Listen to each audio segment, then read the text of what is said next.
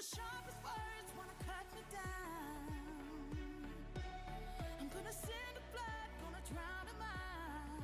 Hello, everybody, and welcome back to the For the Well of It podcast.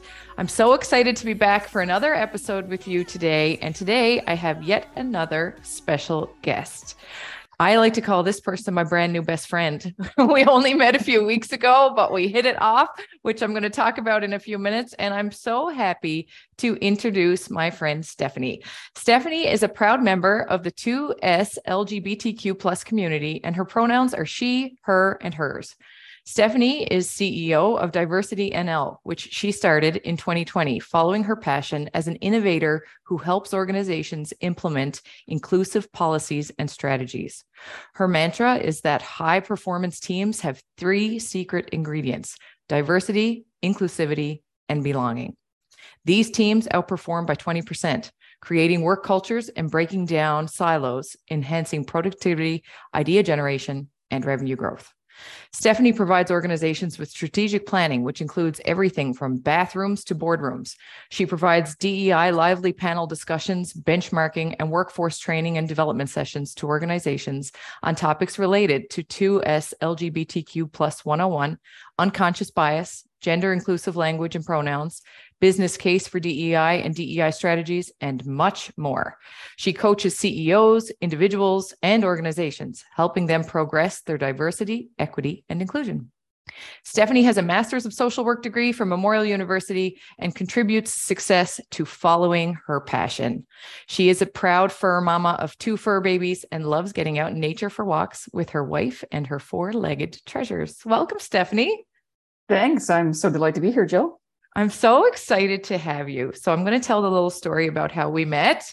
We were both um, seated at a table together at a fundraiser about that's almost a month ago now, I think. Mhm. Crazy. And the only person between you and I was our mutual friend Jennifer Bassell, who Yeah. is CEO of NLOWE, which is Newfoundland and Labrador Organization of Women Entrepreneurs. And Jennifer made a comment. I hadn't met you or your wife to this. I, I mean, that evening I had met you, but prior to this event, I hadn't.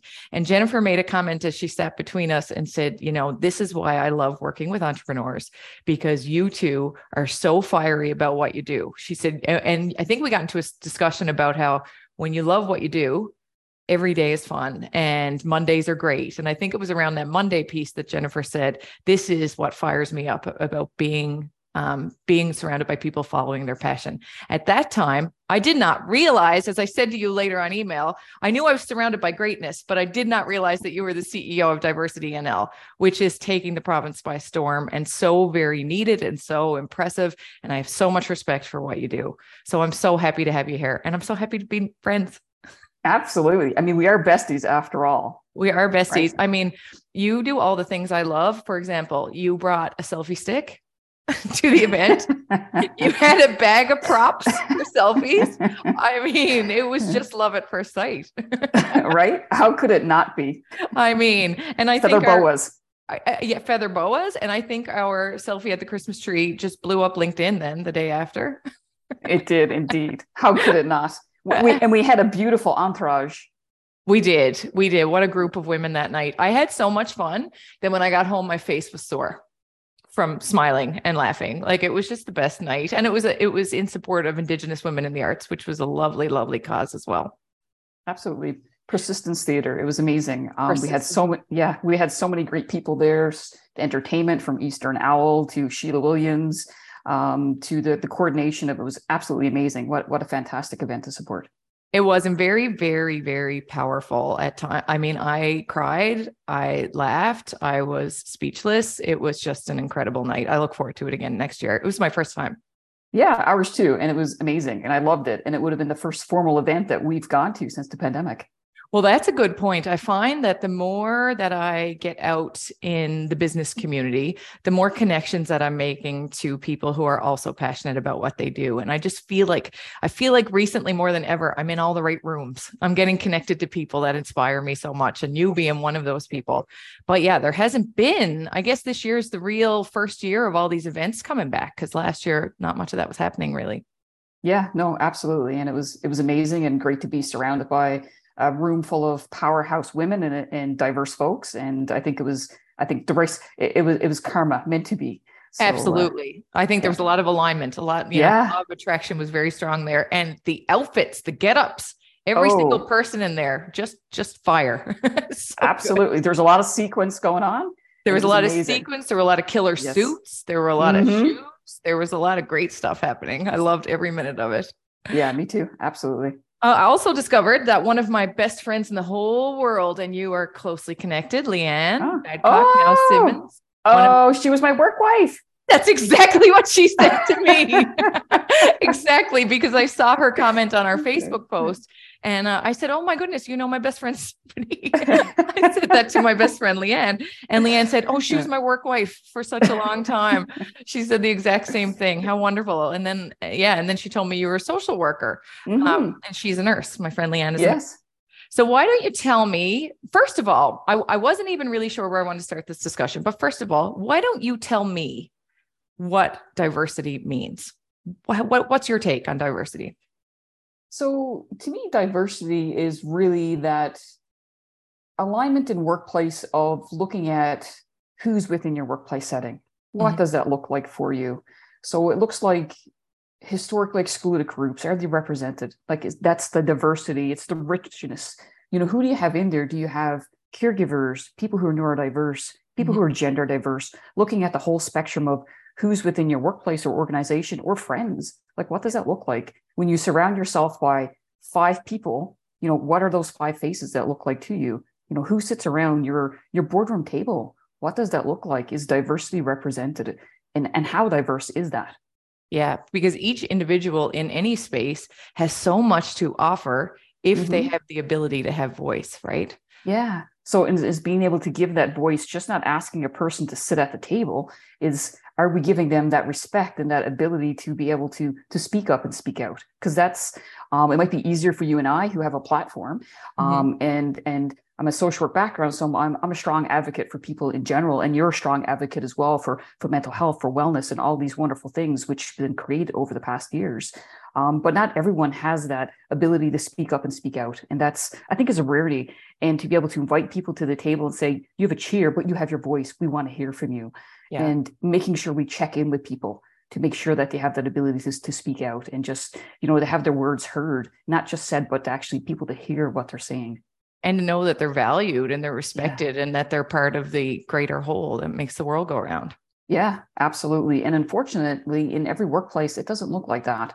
Um, so it's and sometimes we have that build that chair, we have that build that table. Um, and, and that's that's a lot of hard work to be able to do that.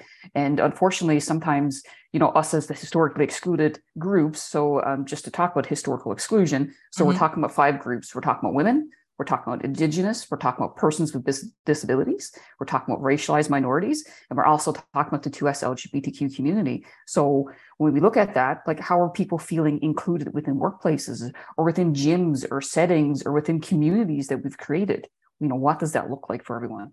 Yeah, I mean, I can only speak for in my career. I'm so familiar with that gym space, that fitness space, but it's an extremely vulnerable space for many, Mhm. many different reasons, and a lot of it stems back to these these groups that have felt underrepresented, or not felt, have been underrepresented over the years. So, what led you to this work? I know you're a social worker by education and by career. So, tell tell us a little bit about your journey to here.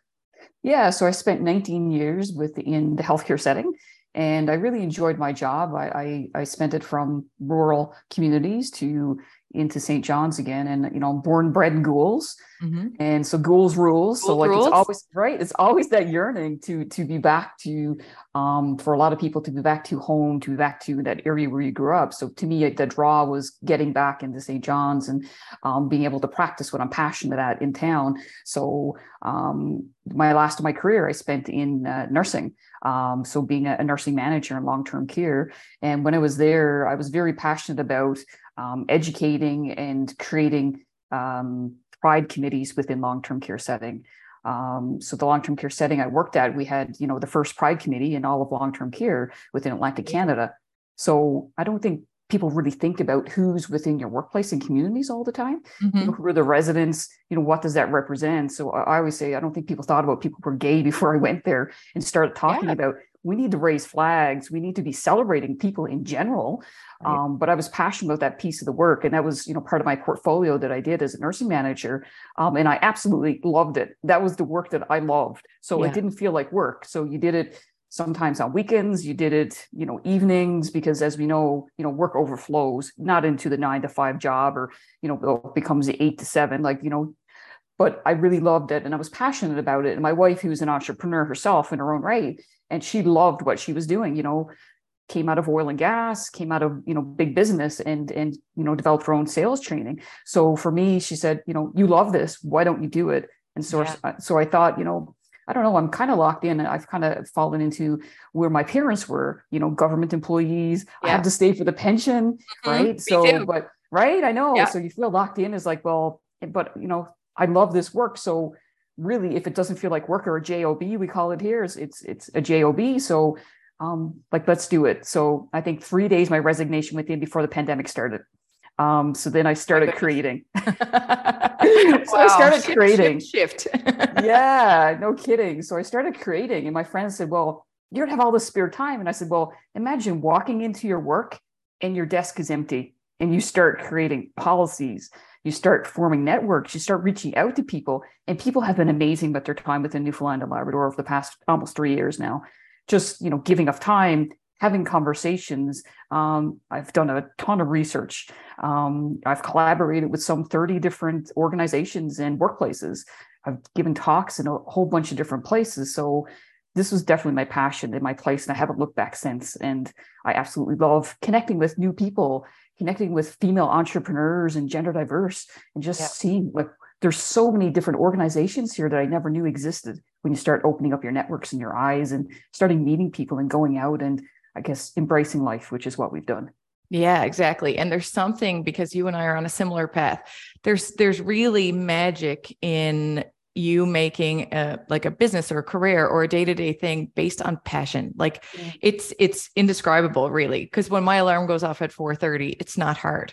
It's not hard to get up and do what I do every day and I know that you're exactly the same. And that's so wonderful. Look what you've created and obviously there's been there is a real need for this. And when I think about in terms of diversity and first of all, I have to say for I want to put this out there, and I, I've said this on a previous podcast we did on a similar topic. I am a student of life. So I want to learn. I want to be corrected. If I say something that's not correct, or if I need to be educated on something, my mind is wide open to that. So I really appreciate the work that people like you do, like you're out there making a difference. And I think for a lot of companies or a lot of businesses or a lot of people, I think that we recognize and we know that diversity needs to be more. It needs to be more prominent in all the spaces and rooms that we gather in. But how do we get there? Like, where do we start? What would you say to that?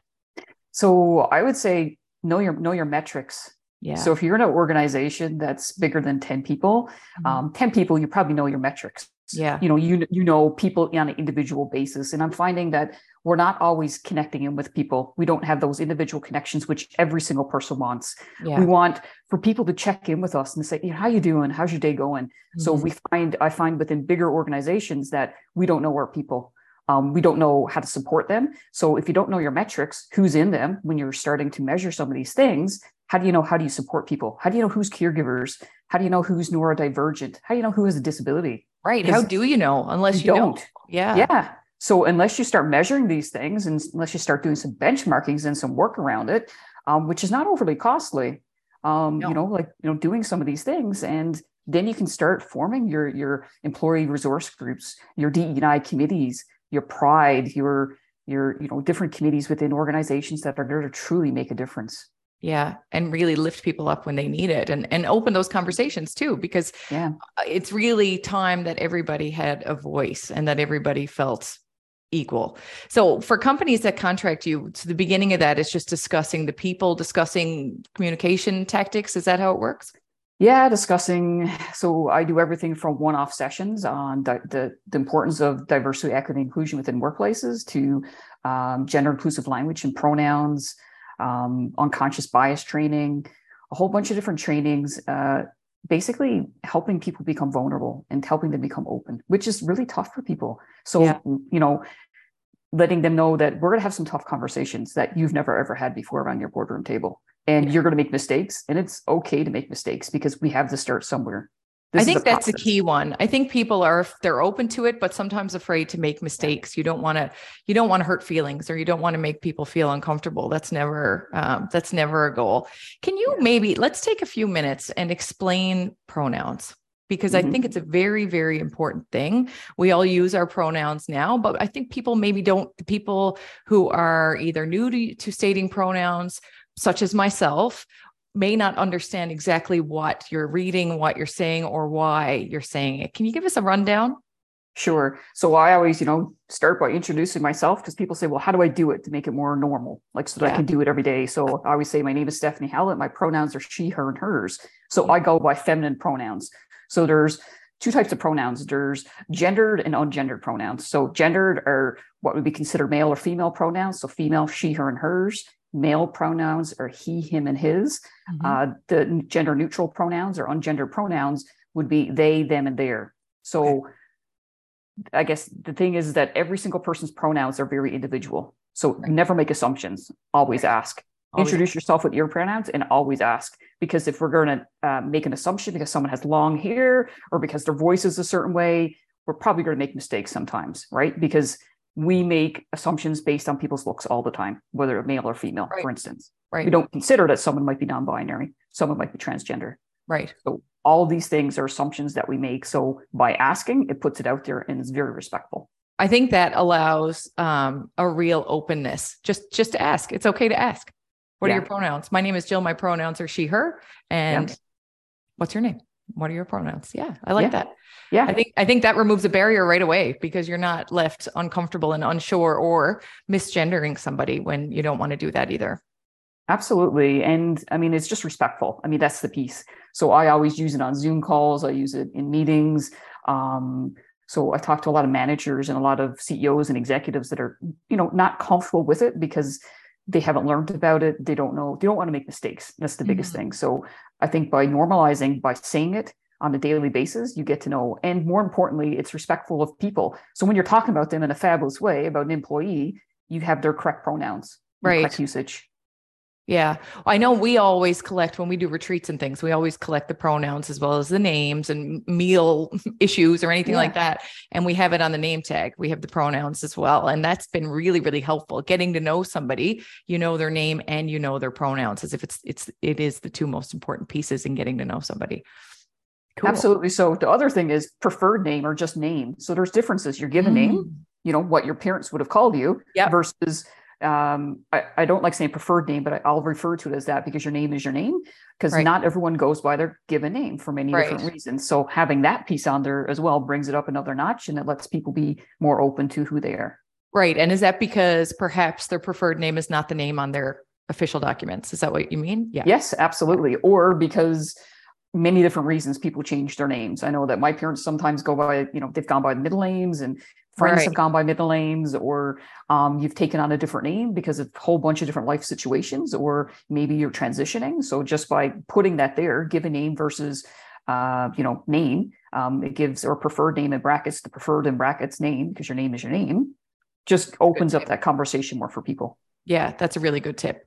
And uh, we've come so far. I mean, I know when I'm 43 years old. So I know when I was young, this was not even a discussion, unfortunately. Right. And we have come so far, but we have so much further to go. Do you do any work with schools or youth?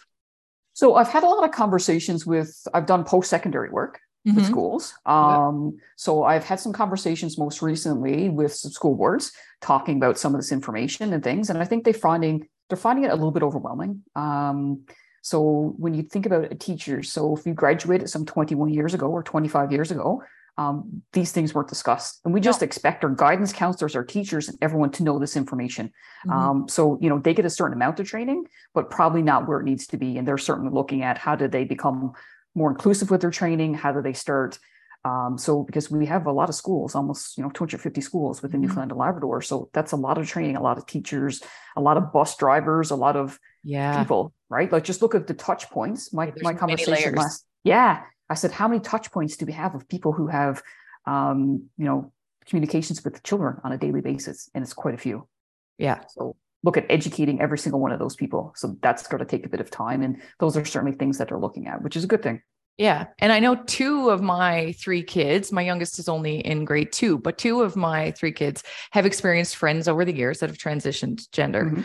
And it has really been a non-issue for for my children and their friends in accepting this. Like the teachers have been so wonderful in explaining you know this friend has something to say and then the friend will say i now identify as male and my preferred name is and the kids are just like that. It's like it's done. I asked my son hunter about it and i said how do you feel about you know are you comfortable with saying the pronouns and, and do you feel like okay and safe in that space that you're not making mistakes or hurting feelings? He said oh yeah it was easy. I just go by what he says he is which is isn't Yeah. that exactly what we want? 100%. But we only have four, we only have 40 years to make up for.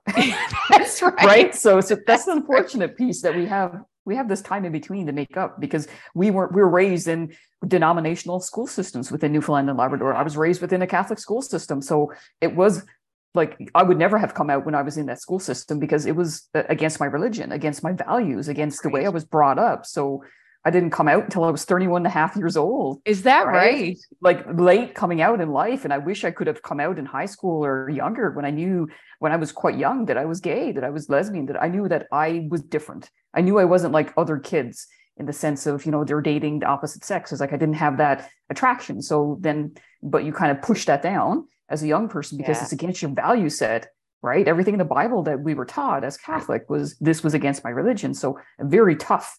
So you know being brought up that way. And of course the infamous question is uh, do you have a boyfriend right in our house? Or or you know when you, you see your relatives different occasions it's just like no.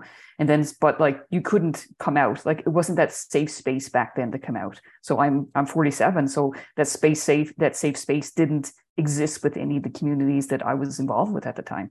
Yeah, and that's just not fair. And I think that's something Yeah. that we all need to consider here because Yeah.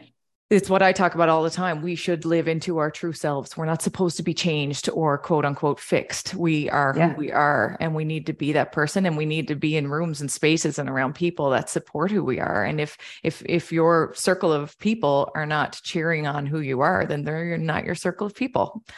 Absolutely we all have to work towards that a little bit more, I think. How do you Yeah. want to share a little bit about that or does that feel too personal about the coming no no i mean i i i played hockey and um uh, for many many years within the eastern edge women's hockey league which is absolutely amazing by the way Um, very- I, I very- figure skating because that's what girls did, like in Conception Bay South in the 80s. Like, you know what I mean? I wish I had played hockey. I played hockey when I was a kid. Actually, I think it was one of the first females to play hockey in Newfoundland and Labrador, and it had to go to a vote um, whether you're allowed a female because a female didn't play hockey. It was Isn't against the that law. Like crazy? Like that is It went- maddening. it went to a vote. Like, could I play hockey? And one other girl play hockey at the same time, and we ended up playing hockey on an all boys team. So then it was talked about: do, does she need a separate dressing room? Okay, so funny. I'm familiar with hockey. I have three children who play hockey. I didn't realize a penis was part of the equipment. Give me a break. it went to a vote. Oh goodness. Oh, Jills were hard to come by back then. yeah, that's true. Jocks were Right. everywhere. Jill's were hard to get. Absolutely. Yeah. Exactly. So, but yeah, I mean, like growing up, you know, played hockey, um, loved it. And then, of course, when I was, you know, the age of getting your period, my parents, you know, pulled me out of hockey because they thought that, you know, maybe it wasn't going to be safe. And then there was body checking and all these things. So, and then when I became an adult and could afford to pay myself, I, I started when I came back to St. John's and absolutely loved it. And, um, of course, I had some some great allies and people who were part of the community that played hockey and um, created a safe space for me. And you know, I came out when you would have met my beautiful wife, Carol. Um, so that was, you know, the first coming out when I met her. It's like I knew we were going to be married, which is funny. On day one when we met, I absolutely knew it, and we were married. So we've been together since uh, 2007. So no married, way. Oh, married that's since 2013, right? So, beautiful. yeah, That is She- awesome. how did how did you and Carol meet? Uh, so we would have met at a, a it's called a, a spring fling. So one of the hockey parties. Nice. Yes.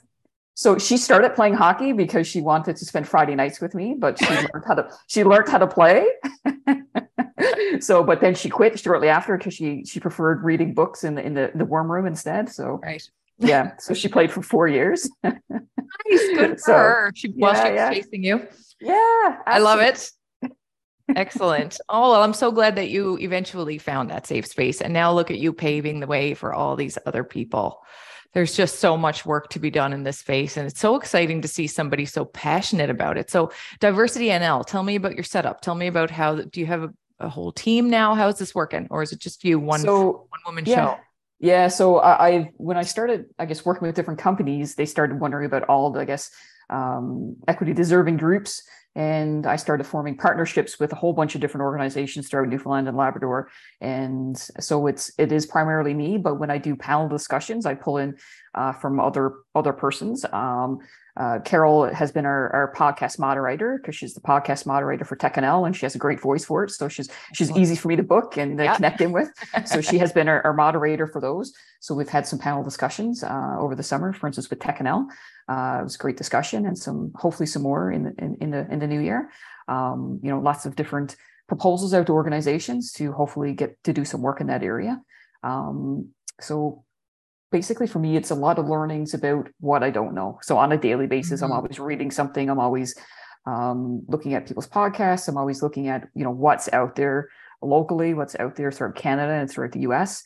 Just trying to improve upon you know what I offer different organizations to make sure that everything is is this is the same research I'm following. It's the looking at trends, looking at uh, best practices. Um, I work with other partnerships with different folks that are consultants as well on different things. So it's it's been really interesting, and I, I absolutely love it.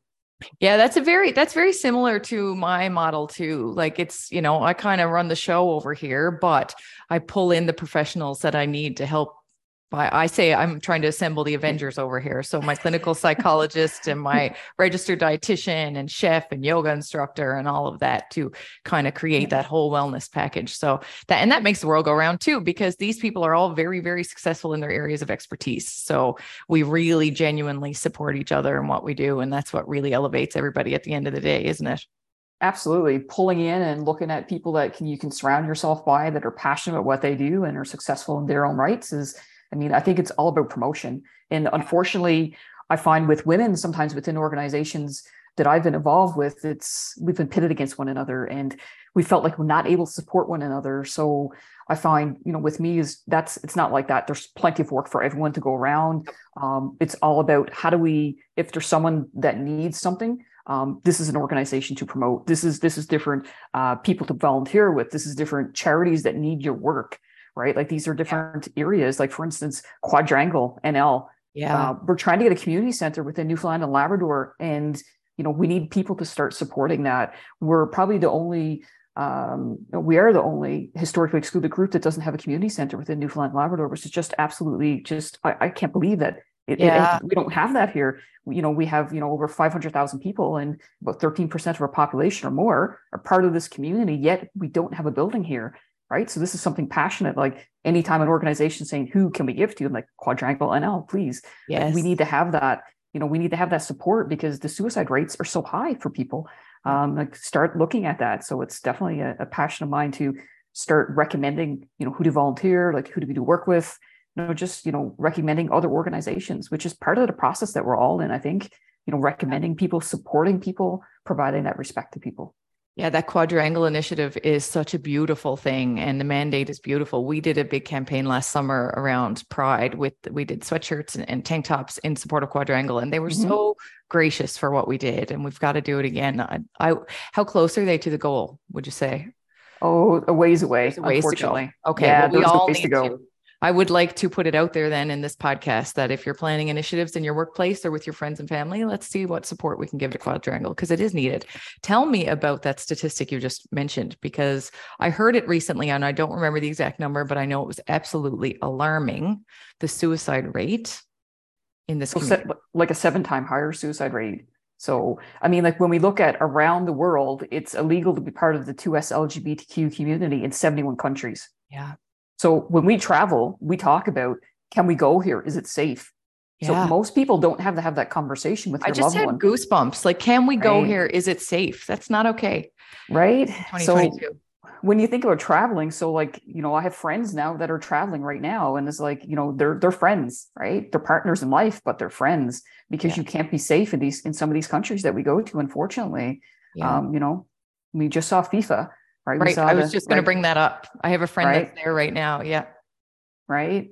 So You know, they're- Absolutely awful. Yeah. Yeah. So like, you know, I think countries need to start looking at treating humans as humans.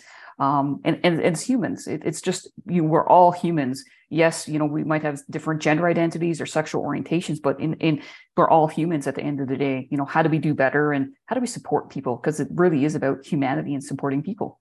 It's humanity and basic human survival needs. Like we need to be nurtured, we need to be loved, we need to feel Yes. love, we need to give love. And what does it matter who that individual is that we love or we want to love? It's uh it's maddening when you look at the statistics, isn't it? And it's scary for for I think a lot about I mean it's it's really hard for people of our generation and I'm so proud to see somebody like you who not only survived it but found your safe space and now you're absolutely thriving and make a difference in the world but for these kids that are afraid to come out, are afraid to talk to somebody and don't feel like they have that support, it's heartbreaking. And I think when you and I met a few weeks ago, we we discussed you had listened to the podcast Mhm. episode I did with Felicia Newell, who one of her child, one of her children are transgender. And Felicia is so beautifully invested in supporting her daughter Nicole. And they are still we're we're still connected. And I just love watching family. I just love seeing Nicole grow up and everything is so, so lovely. But unfortunately, that's not the home life that all of these children have. No, absolutely. So really, it starts with educating adults, educating, um, you know, all the school systems don't look the same. You know, uh, I'm a strong advocate for having gender neutral washrooms within schools, and not all of our schools have that, unfortunately. Like that's something that has to work on. So I, I, I said to you know some of some of the folks within school systems, imagine if you couldn't go all day long without eating something, without drinking something, because we all need a bio bathroom break. So tremendously important to look at that. It's it's a basic human need. It's a basic human need. And to be stripped of that is not right. It's not okay. Absolutely. And within workplaces as well. Like, you know, we have adults that are, you know, non-binary. We have adults who are transgender. Just if you have a gender neutral washroom, uh, gender inclusive washroom, like it's they're easy to make. They are very very, easy. yeah. Yeah. Right. So just like make them, you know, connect in. I say to people like, you know, I can help you with signage. We can have conversations, just education. It's it's small things that are huge rewards for people, just the humanity of piece of it. So just a couple statistics. So people ask about you know the work I do and what that looks like. So you know why is it important to me as a as a um, a person who owns a business? So you have when you have diversity, equity, and inclusion in your organization, you have a 22% greater productivity. Right? Amazing. That, that's like, big. wouldn't that be worth it right there? Absolutely. You have a 39% higher customer satisfaction. Mm-hmm. Right? Yeah. when people can be part can be who they are whatever that looks like you know they have a higher profitability of 27% that's that's big numbers big finances.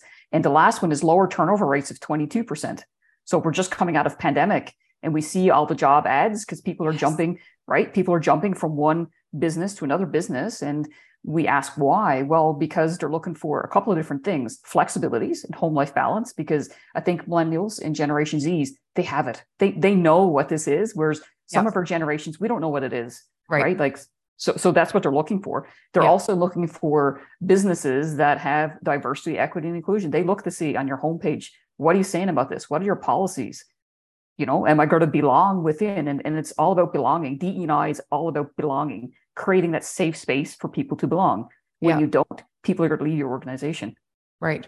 Yeah.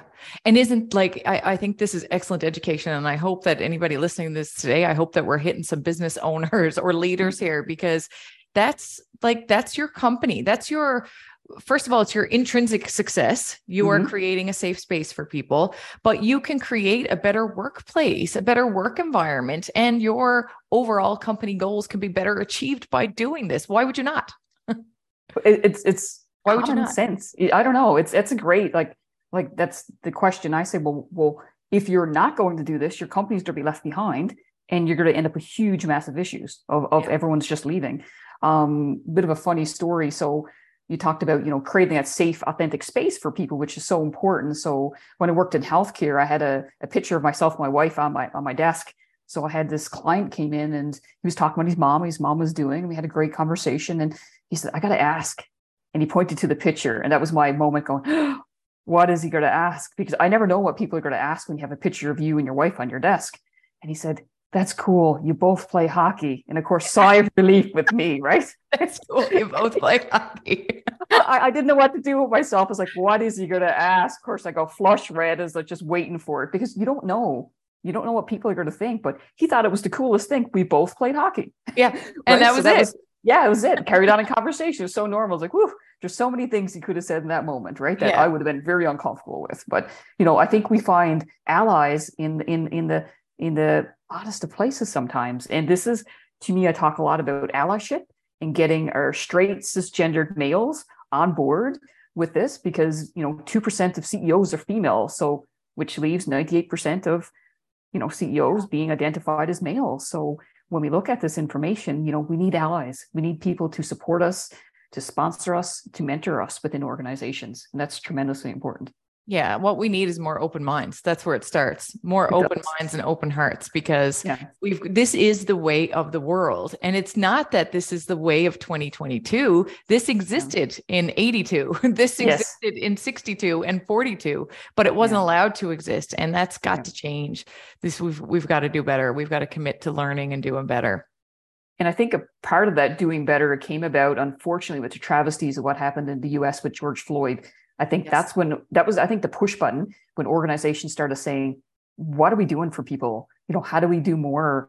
You know, who do we have in our organizations? And, you know, what do we need to do better? And I think that's when people started to really say, we're not doing a great job at some of these things and we need to start and started and that's when i think people started reaching out to me when they saw what i did is like you offer this okay we need this for employees because we need to understand more you know which Yeah. is good when, when people start saying you know we need to do more when they're reaching out to you not you reaching out to them that's when i know organizations are getting it and they want that educational piece of it Yeah. And I mean, I obviously don't know and can't speak for companies, but I feel like most people hopefully want to do better in this space, but probably don't know where to start. Maybe they don't know that this is what diversity NL does, the consulting Yeah. piece and the and the education piece and that kind of stuff. So I hope that we can get the word out through this. This is really, really important stuff. How do you do you advertise? How do you, how do you get your how do you get your noise out there?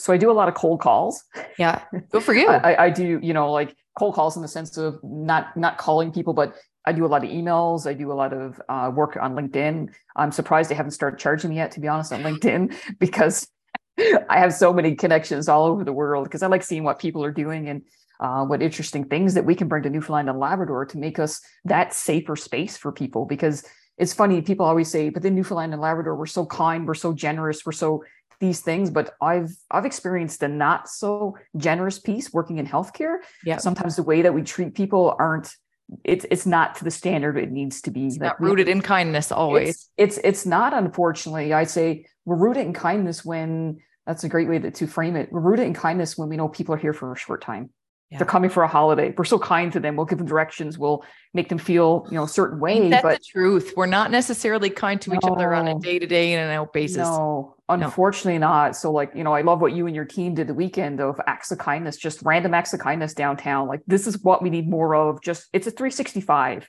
And I say to people, it's a 365 days of the year. It's not we're going to Pride this week, we're giving this week. It's Right. it's how do we do that on a on a daily basis? So how do we put that within our cultures? Because it really is making it a shift in culture within organizations. That's a within great- communities. Yeah, that's an excellent point to really just uh, double down on here for a second for listeners, because I just said, I just, you know, we just talked about the need that Quadrangle has to have this community space. And then I said, we supported them last summer. We can do more. We can do something else. And the food banks after Christmas, they will still need support after Christmas. It's important that we Yeah. keep these things in mind. Of course, it's wonderful and beautiful and, and extremely impactful what happens this time of year when everybody wants to give places, but we got to keep that roller coaster going. We got to keep that train given all year round. Yeah, absolutely. And I mean, I know it's, I, think that we we feel more of a, a kindness, support, a draw this time of the year because we hear all the jingles, we hear the advertisements, we, you know, we got those Christmas songs on that just pour your heart out, like all those things Right. are reminders. But I guess another thing is, is that not everyone's happy this time of the year. There's a lot of people going through a lot of sadness, a lot of loss. Pandemic has been hard on families, Mhm. um, just in general, and not everyone has a family. Like, like you know, Right. not everyone has families. And if you're part of this community, sometimes you haven't come out because you might have lost your family. You know, I've been very blessed by family that's completely supported me in every single way from my grandmothers who are in their 90s both of them to you know families and friends is just we have an amazing support network which we've formed and just i think i feel so blessed that i want to help others in that same situation Yeah. um, because you know not everyone has the rosiness as i do um, in, in in my life with just that amazing support No. And I've heard from some of my members over the past couple of years since we've begun, because we're almost three years in now. And there's been a couple that reach out and just say, you know, I'm just dealing with some stuff. I really appreciate what we do in the community. It keeps me grounded and keeps me centered. And then sometimes they're asking me for a referral to Dr. Edison or, or other people like that. And, and a couple of times, more than once, probably three or four times, there's been, you know, my child is transitioning and I just I just don't know what to say. Like I say the pronouns wrong and I'm upsetting them and I don't and, and so what advice would you give there to that parent who's just just not not accepting but having trouble like you know the old habits die hard kind of stuff like just having trouble with the language and with the the moving forward piece i guess Yeah. And, you know, I think every parent, and no doubt mine included, when they found out that I was gay, I think it's always that thought of, um, we're not going to have grandkids. We're just, we're not going to have a wedding. It's all that feeling of loss. and stuff grief. yeah yeah 100% is that grief as if someone's died. And it's because of that image that you had as them as a child or as the way you, you want certain things for your kids. right And I think, you know, if your, your child is part of the 2S LGBTQ, if, if, if they're, if, you know, if they're part of this community that, you know, life might be harder. Um, and it is, you know, I'm not going to lie. It- no doubt yeah. Absolutely, it is, and and there's and there's different things they're going to have to overcome as they grow. Um, but the thing is, always keep your door open. Always be open to conversations. Yeah. Invite their friends in. Get to know who their group is. My parents, it was an open swinging door in our house. Like we all, we had friends in all the time. We had sleepovers. We had, you know, all sorts of engagements in our yard. It's just like my parents became our minivan. they Yeah. were our bus that took us places when we needed to go. So just you know, having those honest conversations with your kids is I'm struggling with some of this. I love you, but always say you love and support that person. It doesn't matter, you know, what's going on. You still love and support that person. They're going to innerly struggle with their loss and may need some counseling around that piece of it. Mhm, hundred percent. mhm. Um, so there, there's lots of good, you know, counselors out there that deal with that piece of it, but always have that open door. That's the biggest thing is, you know, don't lose that piece of it, right? Yeah. Despite the fact that you're struggling, that always know your kids, you know, put little and and you know, uh, myself and my wife used to do this cute thing, just put little notes in their lunchbox, right? We used to do that to her, to each other, right? Yeah. So just like little notes that you know, I I, know it would Constant probably, support yeah, absolutely. yeah Just that piece is so important. I, and what I would hear in those messages was like, not only was it was it tricky, but consumed with guilt that it was tricky, like feeling bad that it was a little tough. And I think what you just said there was a real key message in that get get the counseling, talk it out, get the help that you need. It's okay to to to find it hard. It's Yeah. okay, but you know, some of the best things that ever happen in life are hard when we get to the other side of it. Unfortunately life can be hard for many different people harder for some than others. Um, so it kind of goes back to that. I don't know if you've ever seen the, the wheel of power and privilege by sylvia duckworth. So it's you know like where are our powers and privileges and how can we use them to do better? Because you know i'm a i'm a white cisgender uh, queer woman. Um, you know i'm a settler so like how can i do better within the communities that i function in? Like you know what does that look like for me? You know what doors can i open for people? Because i can get through certain doors which other people can't. And i, I always invite people into that space of that that piece of it. So like you know what can we do to better that community uh, and the communities that we serve? Because you know we all have clients we all have friends we all have people that we think a lot of. So like what does that pain point look like for them? How can we help? How can we use interrupters in everyday conversation so you're at the grocery store, you see someone that's potentially not from Newfoundland and Labrador, right? You might hear an accent, you might hear different things that are cues. They might have, um, you know, different issues understanding, you know, someone that's checking them in. So, and unfortunately, lots of microaggressions happen. So for us to be able to speak up and speak out to help people out, that's a piece of it. Yeah. Yeah. It's not easy. I know. I, I kind of witnessed something that that hurt my heart a little bit at the grocery store a couple of weeks ago, and the person, um, the cashier, was definitely not, you know, not from Newfoundland, had a very strong accent, and the person that he was serving. As soon as he spoke, he was like, "What? I can't understand you. I can't understand." Like very, very rude. And he slowed down his speech, and he was. I mean, it was clear to me, but it was just very unkind. So, I mean, I did my best to double down on the kindness next, but I couldn't undo what somebody did with their unkindness. Yeah. It's not yeah, that. I've, Yeah, and and I guess you know, you know, sometimes I've it kind of depends sometimes on the days that some of us are having some of those days, and I've seen that too. And I said, hey, like it's okay, like you know, just trying to make it better, you know, and Yeah. Some of us are probably fixers. I'm definitely a fixer. I know I'm a fixer. Yeah, so I'm a fixer. right so like how do we help in those situations and scenarios um, some are more blatant than others but a lot of microaggressions happen to people um, slights different intentional or unintentional behaviors or things get said um, so that's that kindness factor again like try to be kind it, kindness has to happen Yeah. um, so in those moments so if you're thinking something um, you know you rush for time you're at the cash and the person's a little bit slower checking in just kind of check yourself like that's not you know this might be their first day on the job Yeah. we don't know. Especially this time of year. Oh, yes. so very important because there's a lot of that going around and then i always say um, you know where there's anger there's pain too right so the person even that's coming out with these microaggressions they could be trying to figure out how they're going to have groceries in their house this week or something like that there's a lot of people dealing with a lot of things so Absolutely. Yeah i mean we can we can do our best to be kind along the way.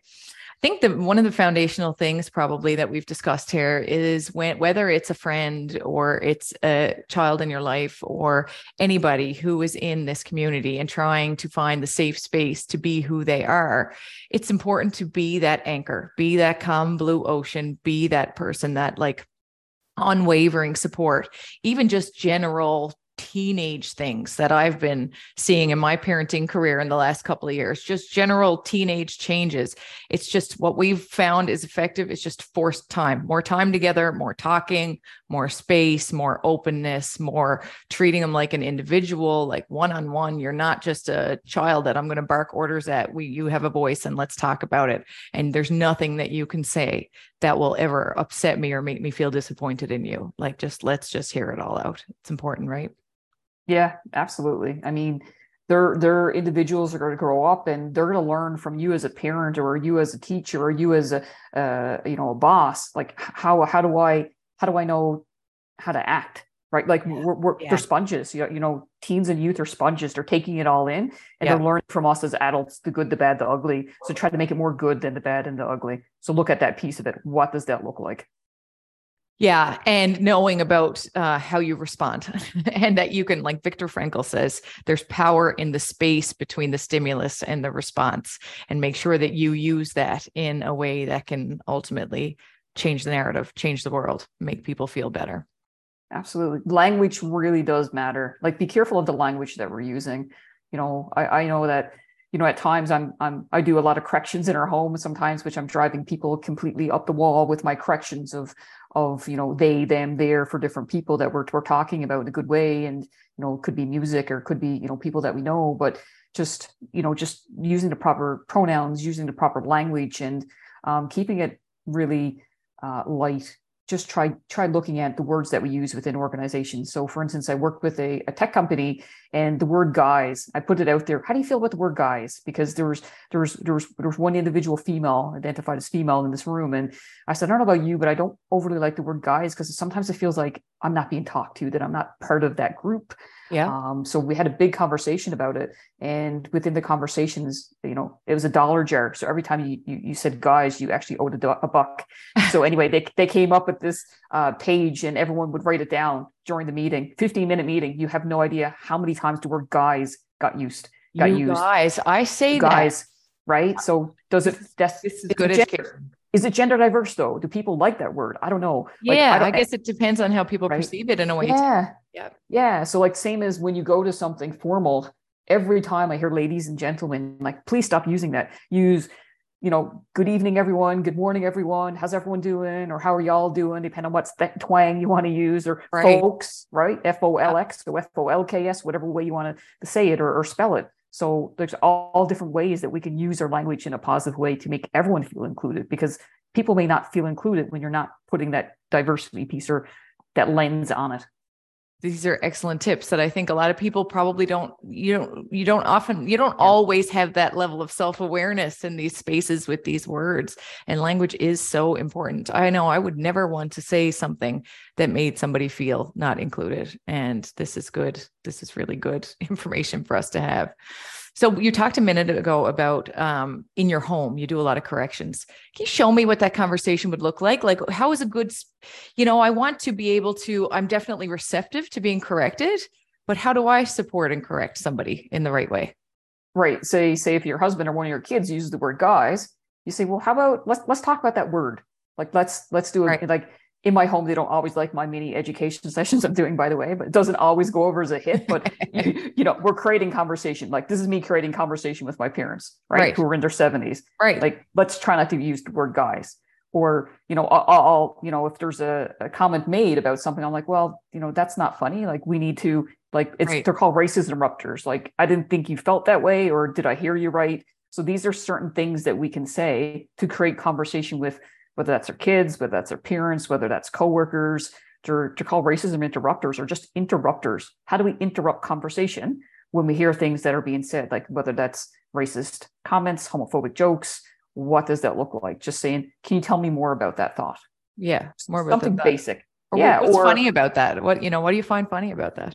Yeah. So, and they are tough things and they're awkward things to say, but like trying to, you know, teach people, right? So, say, say if someone has a pronouns they, them, or there, and someone keeps on saying she or her or he, and I go they, they, there, Yeah. he, you know what I mean? Like I, like I'll, I'll just go that, right, and then leave it at that. I don't have to say anything else, and then they, then that person knows that they've used the wrong pronoun.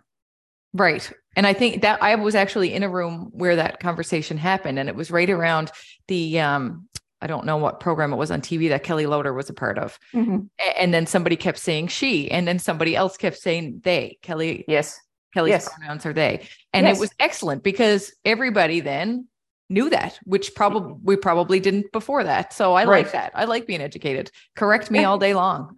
Right. good to know. Yeah. Yeah, I, I mean, put it out to your wellness group in the mornings. I don't know if you if if if you've uh, you know when when you're doing your workouts, do you say, "Come on, guys, one more, two more, we can do this"? this Probably possible," do. I probably do. right? But you know that's okay. But just knowing that, does everyone that's part of your your your wellness group? Does everyone?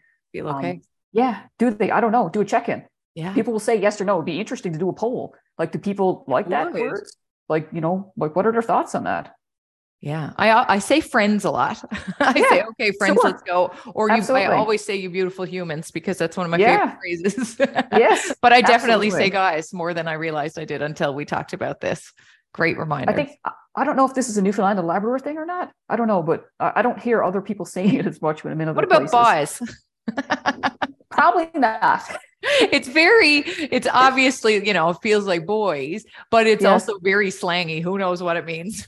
really? It it is. I would stick with the everyone, friends, y'all, yes. beautiful people, beautiful friends, or friends, or all that language. Definitely, It's- it's Definitely A more inclusive, right? Definitely more inclusive. Absolutely, yeah. this has been i feel like we probably haven't even scratched the surface but this has been such a great conversation and and a lot of tips for me and i'm sure a lot of our listeners is there anything that you'd like to add to leave us with today Um, I guess if people are struggling with language, if they're struggling with different things, you know, reach out, connect in.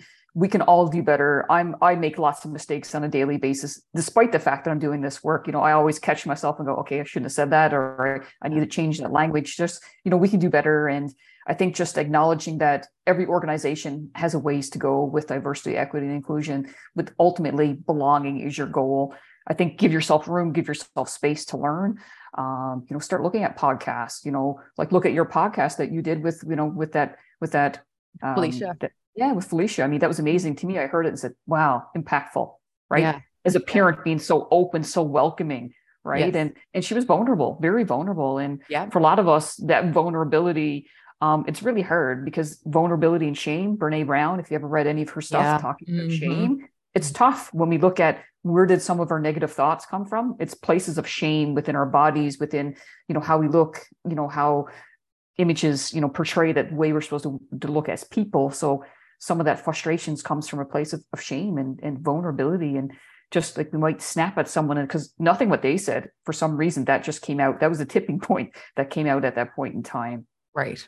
Exactly. Yeah oh this was so very good so if people want to connect with you want to hear more about what you have to say and what diversity nl does what's the best way to reach you yeah so stephanie at diversitynl.com reach out connect in on linkedin as well um, yeah i'm also on facebook so Excellent. I don't think I mentioned your last name earlier. So Stephanie Howlett on LinkedIn and Facebook. And um, you are my favorite new best friend. And I'm so glad that we have connected. I think we can do more together. I don't know what or what it will look like, but I think I feel like this is just the beginning of our conversations uh, with both of our audiences. So thank Absolutely. you for being here today. I really, really appreciate it. Absolutely. It's been my pleasure. Thanks so much, Jill, my new bestie. I can't wait for us to get more like real life in person selfies, hopefully soon. Absolutely. Already. You're also really great at pouring lovely glasses of wine as well. Oh, absolutely. That's my second my second trade. That's your second greatest talent. Absolutely. Thank you, everybody, for listening in again today for the For the Well of It podcast. If you enjoyed today's episode, please give us a positive review and rating. And also, sharing is caring. It's important that we get today's message out. So please share this episode on your favorite social media platform. I promise to keep the inspiration coming, keep things real for the well of it.